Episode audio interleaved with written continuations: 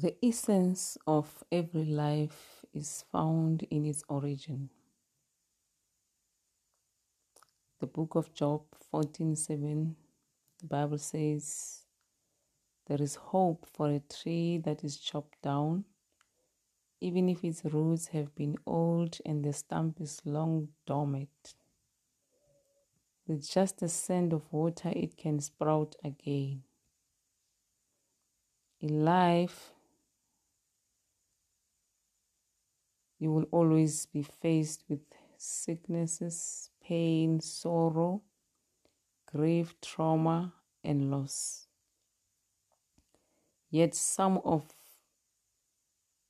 the key primary purpose of Christ's redemption for us is in Isaiah 61, verse 1 to 4,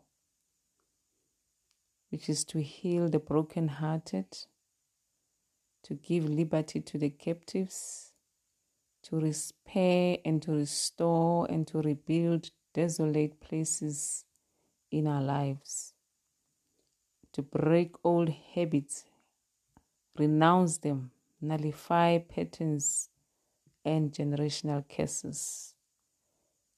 Is to comfort those who mourn and to open the eyes to the blind is to confront the forces that hinders and causes us to fall. Healing to our souls is our right and it is a mandatory right. It is a children's bread. It is your legal right, your inheritance, and you need to enforce it. In John 10:10, 10, 10, the scripture tells us that the thief comes to steal, to kill, and to destroy. But Jesus came that we should have life and have it more abundantly. The Lord Jesus Christ is here and wants to heal you, for He is a healing Jesus. You always have the right to claim it as the first fruit of God's creation, this is your right, your legal right. You need to claim it, you need to own it, you need to resist the devil, and you need to maintain it. It is your birthright. Healing is available for everyone who is in need of healing and cries out to God.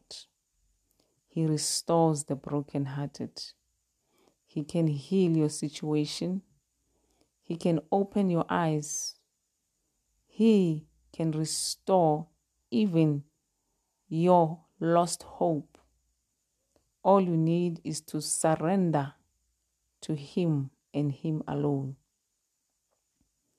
We are going to pray because you need to confront every sin in your life and confront every weaknesses that hinders your breakthrough in healing. The first thing that you need to do is to ask God to forgive you of any sin that you know or do not remember. Whatsoever that you know that is not right, you need to align your relationship with God and be transparent to Him. Follow me in this prayer. Dear Lord Jesus, I ask you that you forgive me my sins, knowingly or unknowingly. Cleanse me and make me whole again. You said it in your word that as far as the east is from the west, you have redeemed our souls from us sin and, and any iniquity. Wash me with your blood. I release anyone that I have angered and they have angered me. And I ask you that you forgive them and forgive me. Make me whole again. Now, since you have prayed this prayer, thank God for forgiving you. and bless his holy name. And now pray this declarative prayer Dear Lord Jesus, I receive healing for my soul. I know that it is your will for me to be healed.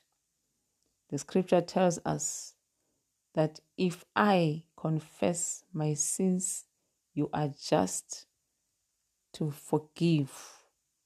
And therefore, I receive my forgiveness, and I know that right now you are healing every broken-hearted. Let the blood streams of Jesus Christ flow into my vein and remove every pain and every sorrow. Wash me with your blood and restore my soul. I thank you for healing me and restoring me. I am now healed by the stripes of Jesus. Sickness has no power in me.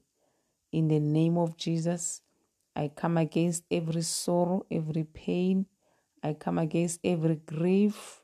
I release anything that is standing between me and my healing and my deliverance.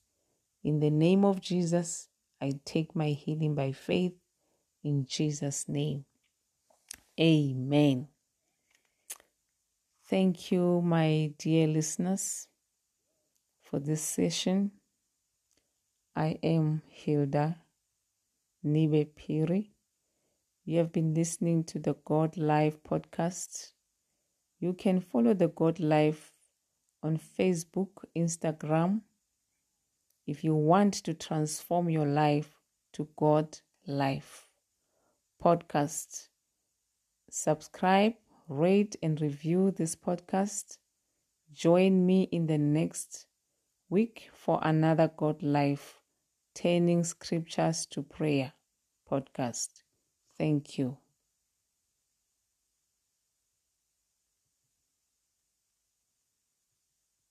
la la la la la la